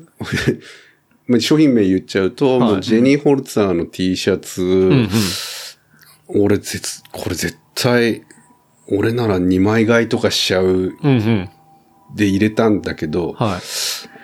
動きが悪くて、みんなジェニー・ホルツァーってもう知らない世代ばっかりなんだろうなって思いながら、で、かといってこれはもうおじさんホイホイにも引っかからないような アーティストの作品なのかなと思いながら、ちょはいはいはいっとなんか落ち込んだと。落ち込んだなんか、その売れないっていうよりは、その、まあ、一生懸命まあ、一から作るじゃないですか。T シャツでもね、やっぱはいり、この形で、この素材でってやるじゃないですか。で、プリントものなんていうのは、まあ、ありものでやるわけですよ、言うて。うんはいはいで、プリント入れて。まあ、そこはデザインね、あの、ししてもらってっていうのやりますけど、まあ、どちらかというと無地でね、うん。うん形のいいもの、素材がいいもの、これでいこうなんですよね。はい。プリントものの方が売れるっていうね。ああ。そそういうの、なんか売れないというよりは、そっちの方が、うんみんな求めてるのってやっぱそっち？みたいな。なんか悲しくな、あ悲しくないですよ。うん嬉しいですよ。嬉しいけど、あ、こっちもお願いしますよ、みたいな。じゃあ、平君的には。ってこといや、そうなんですよね。まあ、結まあ、でもそうじゃないですか、普通って。うんうんなんか形、パターンとかこだわってうんやってるより、こう、ブランドのロゴが入入っててるっるやつをパン方が、と。いいっすね、みたいな。いやいやいや、いいっすよね。そっちもいいっすよね。みたいなまあでもそっちもいいんだけどね。そうそうなんですよ。もちろんいいんですけどなんか思い入れっていうと、やっぱりその形ってすごい、うんね、何回も作り直すんで、そうですよねうん。プリントものってやっぱり一回できるとパンパンパンとこう、簡単に、まあ簡単じゃなかったのに簡単に見えるのかもしれないけどうん、うん。なるほどね。そう。なんかそこはちょっと、つらって思う時がありますね。あーははははは夏物とかも、うんんよくよくありますけどね。うん。うん。そこら辺を合わせたり、うんね、するってのは結構やっぱ難しいですよね。あとやっぱ季節って難しいですね。なんか、うんあの、寒くなるはずですよね、この季節って。まだまだ暑いとか、はいまあ、服屋さんあるあるだとは思いますけど、うんまあ路面、あのその実店舗持ってると特にそれは肌で感じるんだはい、よもうめねち。ゃくちゃ感じます。うん。なんかネットっていうよりはもう実店舗の方が全然、あ、そうなんですね。そうなんですはいそう、そうらはいしい。それ結構今時珍しくないですか、まあ、ねだそうですね、ちょっと変わってるんですかね。うん。うんオンラインよりやっぱ実店舗の方が全然売れるらしいよ。へーそうなんですよ。それもやっぱりその地元っていうか、うんもう本当にそこに根ざしていて、うんそこから支持を得られていてっていうところがかなり強い。でもそういうことまですよね。あ、ありがたいことにそうなんですよ。まあ、うんうんそその方が分かりやすいっていうのはありますけどね。はあはあまあ、でもまあ、ネットでも買ってくださいね、皆さん。買いますいつでもポチってくださいねっていう、はい。なるほど。と思うけでもまだその、あのー射程がまだ狭かったんでずっと。うん。まあ四国だったり、うん。四国近辺の方は知ってたけどっていうところだったので、うん。なのでまあ、その、それでこういう、あの、東京そうですね。に来たりっていうところが、は。いで、やっぱり知ってもらうところから始めようと思って、はい。はい。で、まああの、ね、あの、一緒にやらせていただいて、で、知ってもらうっていうような形ね。うんちょっとよくね、あれ、そんなコラボのとか、どうなのって言われるかもしれないですけど、まあそういう形も取らせてもらって、うんまあ力をね、ちょっとお借りして、まあ、いろんなところろコラボしたりとか、はい。はい。あ、まあ、一一応、その、まあ、知り合いだとか友達になったりとかしてっていうのじゃないと、やってはないんですけど。ああ、もうじゃあ完全初めまして、じゃあやりましょうみたいなあそんなのは絶対やらないですけど。ううんん。うんなるほどね。はい。まあでも確かにそうですよね。そっちの方がうん、こう、話も合うし、雰囲気もうんお互い分かってる方が、はい。やりやすいじゃないですもんね。なんか面白くない、まあ確かに。うん、うん面白くないことやってるのが一番、いや、だったらこんなことやってないような気がするんで。うん。でもだから作ってるものがしっかりしてるから、多分そういうので、うん多分どんどん伝わっ、あの、口コミでも広がっていけば、うんうんここは、あの、もっとメジャーになっていいブランドになるんじゃないのってちょっと思ったりもいするやー、あけどね。りがとうございます。で、原山さんがあの、最近、インスタのアドバイスをしたっていうね。そう、あのね、もうそう、僕ね、あの SNS とかあんま興味がな、まあそもそも興味ないってダメなんですけどねうんうんうんう。あんまやってなかったんですよはい。で、もう何年か前に、まあそれも徳島のねうん先輩に、あの、テオくんってね、うん山田くんっているんですけど、はいにヒロくんね、そろそろね、SNS を使ってインスタグラムをやりなさいと。はい。お店でも何でも。そう、んお店、やってなかったんですよ、お店のやつ。うんあ、やってなかったんですか？このご時世に？さ、さ、さ、いやいや、もっと前、4年前とかかな、もっと。4、5、4年前かな。だいぶハードコアっすね、それ。でやってなかったんですよだからだからよほど路面店、その実店舗がの調そっちの方が子が良かった。そっちの方がねあ好きなんですよ。うん。そもそも。古典的なことが多分好きなんですよ。理由がなかったんじゃないのかな。ああ、確かにそうかいや理由、まあ、いしたところでよ、みたいなとはあったのかもしれないですけどね。はい。なんか。はい、はい。うん。で、始めたんですか？そう始めて、で、まあ、なんとなくずっとやってたけど、まあ写真も撮り始めて、まあ携帯ではダメだなと思ってカメラとかに変わっていき、で、まあなんとかやるようになって、はい。あよくよくできるようになったと思って。で、写真とかよく撮るようになったんで、余った写真があったんですよね。うんあの、使えない写真。はい。まあ趣味で撮る時もあるし、うんで、それを、あの、まあ、ゴミ捨て場じゃないですけどね、うん写真の墓場を作ろうと思って、自分の。うんで、そこ一個作ってたんですよ、個人のアカウントでね。はい。で、それにポイポイポイポイ、こう、写真上げてたんですけど、うんうんまあ、それ一応個人のアカウントということなんですよね。店のとは違う。うんで、まあ、この前、2ヶ月前ですかうね。ん。うん。もう、このね、パイセンに、お前ね、と。お前、あれ、なんだよ、あれは、と。なんだあのアカウントあのあのはと言われたんですあれはなんだと。いはいや、俺、写真の墓場っすよ。はいやいやいやいや。あんなものね、あのーまあ、お店でね、フェイキースタンスってどんなものかなって思った時に、絶対ね、ディレクターとか何やってる人なのかなとか、どういう生活を送ってるのかなとか、うんそういうこと気になるんだから、ちゃんとやりなさいと。正しい。え、そういうもんなんすか？そうだよ、と。おそうなんすね、はいはい。っていうか、お前のことなんか誰も知らないんだから、ちゃんと自分で知らせないと、おそう、あ、そうっすよね。いや、自分でも、あ、確かになと思ったんですよ。なんかはいはい。ちょっと、で、僕結構、あの、言うこと聞くんですよ。原坊くんとかの言うこととかも聞くんですすごい素直でいい子なんですよ。自分で言うんだ。で、まあ、あのね、アフタークラップのニミ君、ジョナ君とかも、はい。はい。なんか、ダブウェイ行けばって言われたらもう彼なんですよね。うんじゃあ最初に行きますって。はいはいはいなんか、そこを好きな先輩とか言われたことは、やりますやりますってやって、うんなんとかひょいひょいひょいひょいやって、なんとかうまくいくみたいな感じ。はあはあはあで、今回はその、あの、インスタグラムちゃんとやりなさいと。わかりました。じゃあ、俺今からやりますよ、つって。んで、そっからもう、怒涛の怒涛ストーリー。ストーリー怒涛のストーリー。目の前にあること全部記録するっていう。だって、今日家に来る時もなんか、ずっとストーリー撮りながら来るし。歩きながらなんか動画撮ってたよね。遠くから見てた。そうなんですよ。ギャルかって思いましたね。いや、本当もう、もうね、近所の友達ざわざわしてますよ。あいつどうかしたっつって。なんか変わってしまったみたいな。急にストーリーが切り取り線みたいになって。そうそうそうそう。でもなんかね、それやってたら、まあ、まあでもなんとかやらねばと思って、うんで、まあやってたんですけど、まあ2ヶ月ぐらいね、やってるんですけど、んあの、まあ友達のね、ケーキ屋のね、友達のね、ケーキができるまでとかね。はい、はい、はい。なんか、僕、毎日、あの、ルーティンが好きなんですよ。生活で。で、朝起きるじゃないですか。そしたらまあ、おにぎりを作ってるんですよね。うん。あの、毎朝炊くんじゃなくて、月に何回か炊いて、で、おにぎり三角のおむすびを、あの、冷凍庫に入れとくんですよ。はい冷凍庫で、のを一個取って、チーンとして朝ごはん食べて、その後ランニングするんですよ。で、あのーまあ、毎日走るんですよ。うんこれ一応、雨が降るとかは関係なく、うん一応毎日。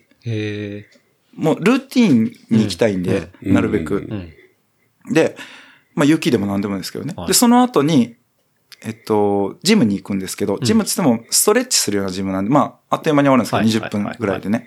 で、その後に、あの、リコスイーツっていう、うんあの、友達の店、うんあの、コーヒーが飲めて、はいあまあ、ケーキ作ってるんですけどね、うんうんそこに行って、で、その後出勤して、うん。で、また、出勤まで長えな。長い。長い。朝から動いてますすから。ごいルーチンがあるんですね。はいそうなんですよ。で、夜ね、それこそやってたんですけど、夜ってなんか予定入るじゃないですか。飲みに行こうとか、うん遊びに行こうとか、まあまあ映画も好きなんで映画見たいとかうん。で、それやってると、なかなかその、なんかね、こう、いつもやりたいんですよ。最近の、あんの、ヒロのストーリー、ケーキ屋さんの、あの、そうそうインスタグラムかなって思うぐらい。何をやってんだろうな。走、走るところをね、ちらっと撮って、で、その後ケーキ屋さんでケーキができるまでをね、あげて、はい。で、まあ、とも、まあ違う友達の店、カフェに行って、うん。とかやるんですけど、最後ご飯食べるとことかもね、うん夜ご飯ね。うんケーキ屋さんがすごい繁盛し始めて。あ、それは、ヒロ君のストーリーいっぱいあそうげたからって言われる、あの、彼らに言われるんで間違いないと思うんですけどね。うんそのケーキ屋さんにね。いや、ヒロ君のね、なんかストーリーのおかげで、すごい店がね、繁盛しだして、みたいな。マジ？一人ストーリーあげたら繁盛するってどういう街なんですか？でも、あの、どう美味しそうに見えんだよな。そう、だからめちゃくちゃ 美味しそうだけど、すごい美味しそうなんですよ。で、それ、影響力がすごい。すごいんだよね。見て、狭いんですよ、街が。で、それ見た人がやっぱり来て、まあまあね、よくよくある話ですけどね。んその、インスタグラムを見てみたいなね。はい、はい。インスタグラムってすごいねって話最近してます。最近、最近してるんだ。すごいねみたいな。で、店でも、や、やればって言われます。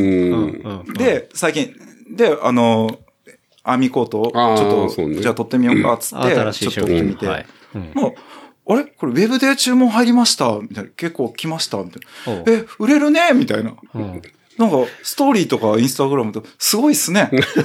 僕知らなかったんですけど。SNS ってすごいっすね。2020年ですけど。いやー、びっくりしました。だから。いや、もうこれね、先輩教えてね、もらったんで。だからまあこれでさ、リアル店舗ももうさ、ちゃんと根付いてさ、売り上げ取れてて、それにプラス今度はオンラインがさ、はい。そうやって SNS の影響でもさ、ちょこちょこ乗っかってくるっていうのはさ、もいやいやいや、そんな、もう、あ頑張ってます。ね自社ビルを建てるい。やい感やいやいやいやじになりますよね、これは。はいいやいや、でも、はい、すごい、なんか、いね、す、すごい面白いですね、あれ、ストーリーとか。最初しんどいなと思いましたけど、だんだんと、はい、慣れてきて、う、まあはい極端だからね。そう、そう極ですね端なんですよ。うん極端なことが好きなんですよ、多分。でも、そ、すごいですよね。その地元の店舗、うんウェブ、うんで、まあ、こっちの方でいろいろコラボしたりはいうんうんできて、はいまあ、かなり多方面にまあ広がっていて。そうですね。う。うんん。だって、あの、その、フェイキースタンスっていう名前の由来とかも、うんなんか結構そういうのに、ね、あーまあそうですねありがとうございますもしてるんですよね。まあ、もともと買い付け行って、うん。で、まあ、すごく遠くに、まあ、アメリカですけどね、遠くまで行ってうん、仕入れたものを近くで売るはい。っていう、まあ、行為ですけどね、単純に言うと。それを逆転させたいなと思ったんですよ。うん近くで作って、まあ、人のものじゃなくていうのもはい含まれる、はいいろいろ含まれる。近くで作って、なるべく遠くに飛ばしたい。うんうん。遠くに売りたい。うんうんそれになんかその、まあ、あ、まあ当たり前、まあ地方なんで、東京で作られたものが地方に来てうんうん、それを売るみたいなのが普通なんだけど、はい。逆にしたい。うん。その愛媛から。東京とか全部自分たち逆流させる。そう、逆流させたい。逆走したい。うん逆走の構えであると、自分たちは。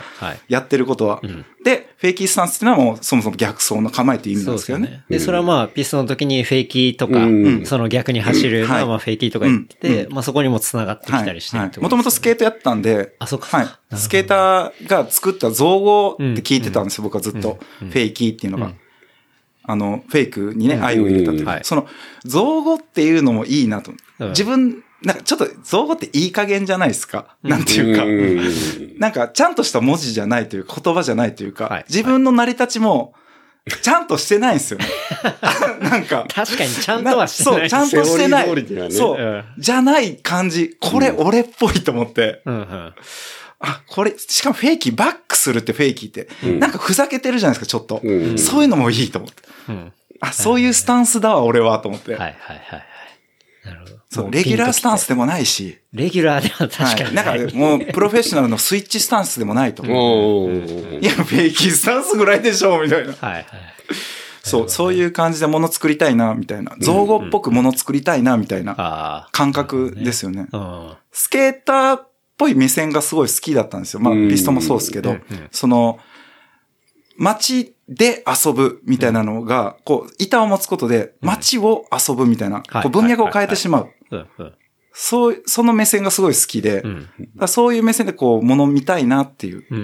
感じもあって、うん。まあそういう言葉を使いたいな、それに属する言葉を使いたいなうん、と思って名前は決めましたね。なるほどね。はいそれがすごい、今、まさに体現。いやいやいや、まだまだ全然ですけど。てきてうん。いるし、みたいな。うんっていうところですよね。今後どういう風にしていきたいみたいなのあるんですか？だってもう、今はね、そいや、まだ全然、全然ですよ。じゃあ、ネクストステップは、こネクストステップとか、この先的にまあ、は目の前で、にあることをこなしたい、まずは。う、うん。こなせてないんですか？まだ全然、全然、全然こなせてないですね。うん。うん。もっときちんとした形でなんか表現する方法ないのかなと思ったり。うんうん。うん。もっと定着したいなとか、でも言ってたね、ルックの話。ルックブックとかですね。うんあ、そうですねそうなんですよ。ルックブック作ってポップアップしたいなっていう、うんうん。東京でね。うんでも、その最近の、その、もうこれこそコロナ、コロナ問題ですよ。これ、はいこはい。う、そうどうなるのかなっていうところでう、ん。やっぱりその、世の中に合わせて成長ってしていかないといけないじゃないですか。はいはいはい。うん。ね。だから、まあ、その、今まで思ってたの、じゃあダメなんだったら違うやり方どうかなっていうのを今、うん考え始めたところっていうか、おー。だって今まで経験してなかったこと、まあでもどうなんか人間って、疫病とかそういうのってずっと付き合ってきたんで、うんうん、ね、だから、そう、騒ぎすぎじゃないとか、まあ、い言ったらダメかもしれないですけど、まあ、とか思ったりとかね、いろいろしますけど、まあ実際そんな、あの、アパレルなんかだとさ、うん。もう今、例えばヨーロッパが今、はい。バーンってなっちゃって、例えばヨーロッパ仕入れがストップしちゃってるとか、うん工場がストップしちゃってるっていうのはよく耳にしてるするし、うちの商品、うちもオーダーしてる商品が、うん。今、ストップ、工場がストップしちゃってるってなっちゃってるから、そうでしょうね。いつになったら春物新しいの入るんだろうとかね。うんで、この間やっぱメーカーさんとも話したけど、やっぱりもう今売るものがないって。うん。売るものがない。うんおう入ってこないから。マジっすか。あの、何でもいいから、何でもいいからないみたいな。スウェットでも何でも。何でもいいからないってもう、最在庫最低レベルのオーダーになってますけど。在庫あるものを集めないと、は店にうん。真新しいものが並ばないかい。ら、せっかく例えばね、あの、あんまり人が、人手が少ない。ところに来てくれたお客さんに対して、あんなアプローチもできないっていうお店が結構あるっていうふうにやっぱメーカーの知り合いは言ってて。はいうん。いや、そうですよね。うん。だから、ね、今までそれなかったですからね。ぼ僕もそのさっきの話に戻ると、そのまあ、できれば年末ぐらいには、その、ポップアップできるようはい。に、ルックブックをまず作って、うん。で、ルックブックをまあ、周りの方に配って、はい。で、まあ、ポップアップやります。そしたら、まあ、地方のど、うんまあ、うん理解していただけるところに、うん卸なりを少しでもはいできるようになって、まあ、全国でうんちょっとずつうん。温めていけたらいいな。そして、っていうようなうん、うん、うん。感じは思ってたんですよね。なるほど今年は。はい、はい、はい。が今なので、まあ、ちょっと軌道修正というか、うん。まあ、いろいろ考え直すというか、臨機応変には行きたいなと思いますけどね。うん。なんか、これダメだったからダメみたいな感じでもないんで、自分としては。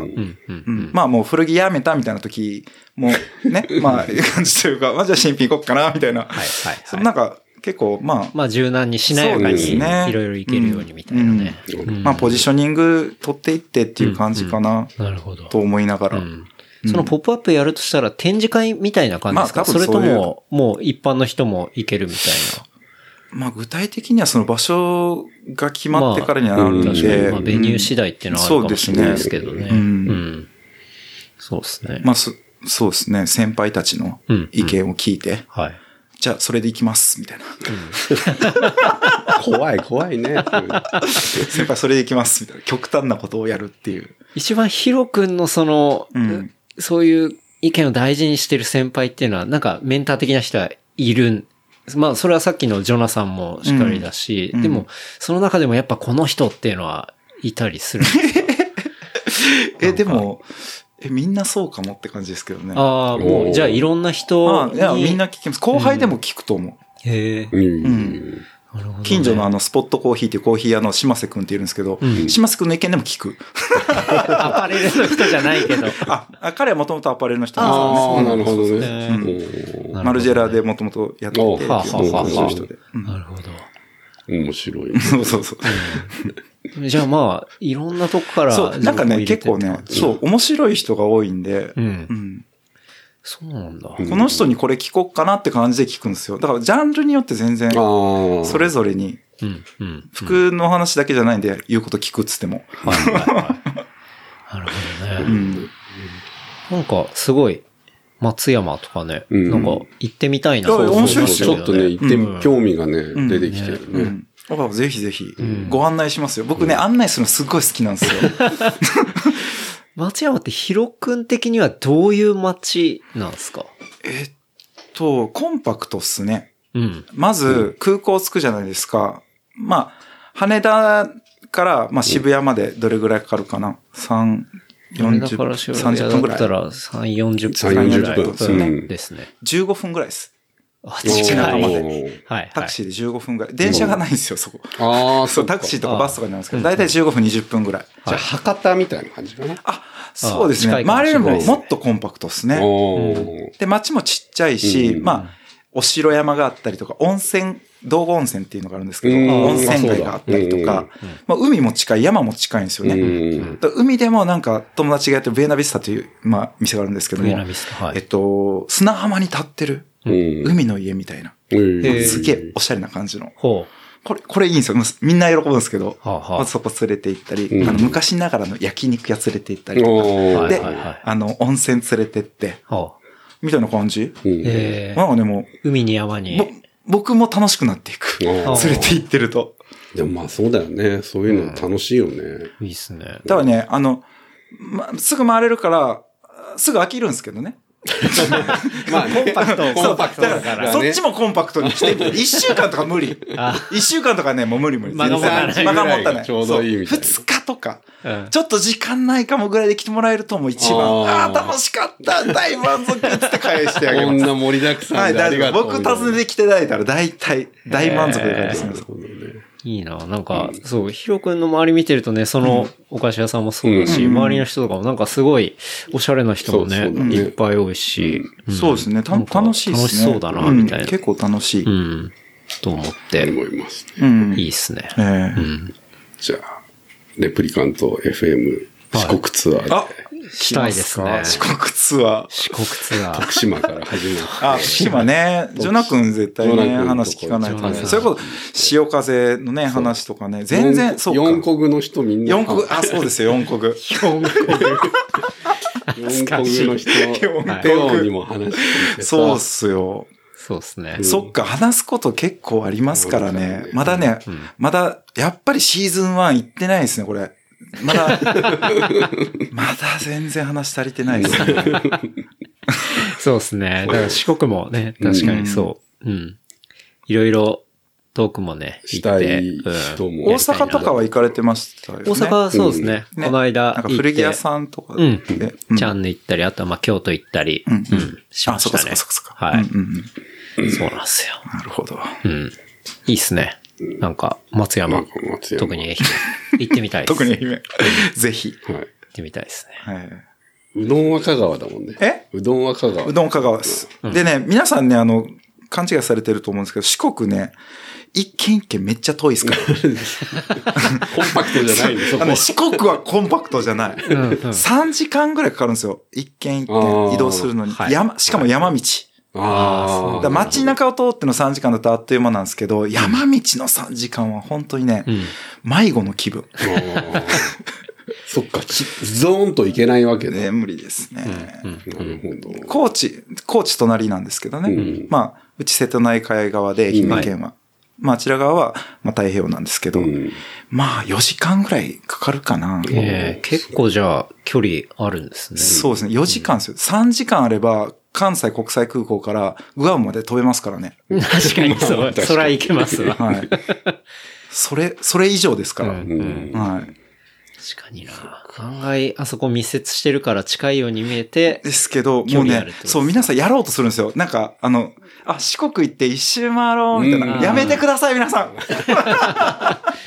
四国一周なんてやるもんじゃないいや、と。相当大変ですうんよ。自分たちでもすごい大変と思う。うん。楽しいですけどね。めちゃめちゃ大変。ご飯も美味しいんですよ、それぞれに。そうだよね。うんですよね。楽しいんですよ。祭りもそれぞれあって。うん。いや、ちょっと、まず、まずはじゃあ、うんね、松山にちょっとあ、ぜひ、てみたいですね。くださいませ。は。はいいみ。たいです。接待受けたいです。接待します。接待しますよ、全然。チヤホヤされてみたい。チヤホヤします、チヤホヤ。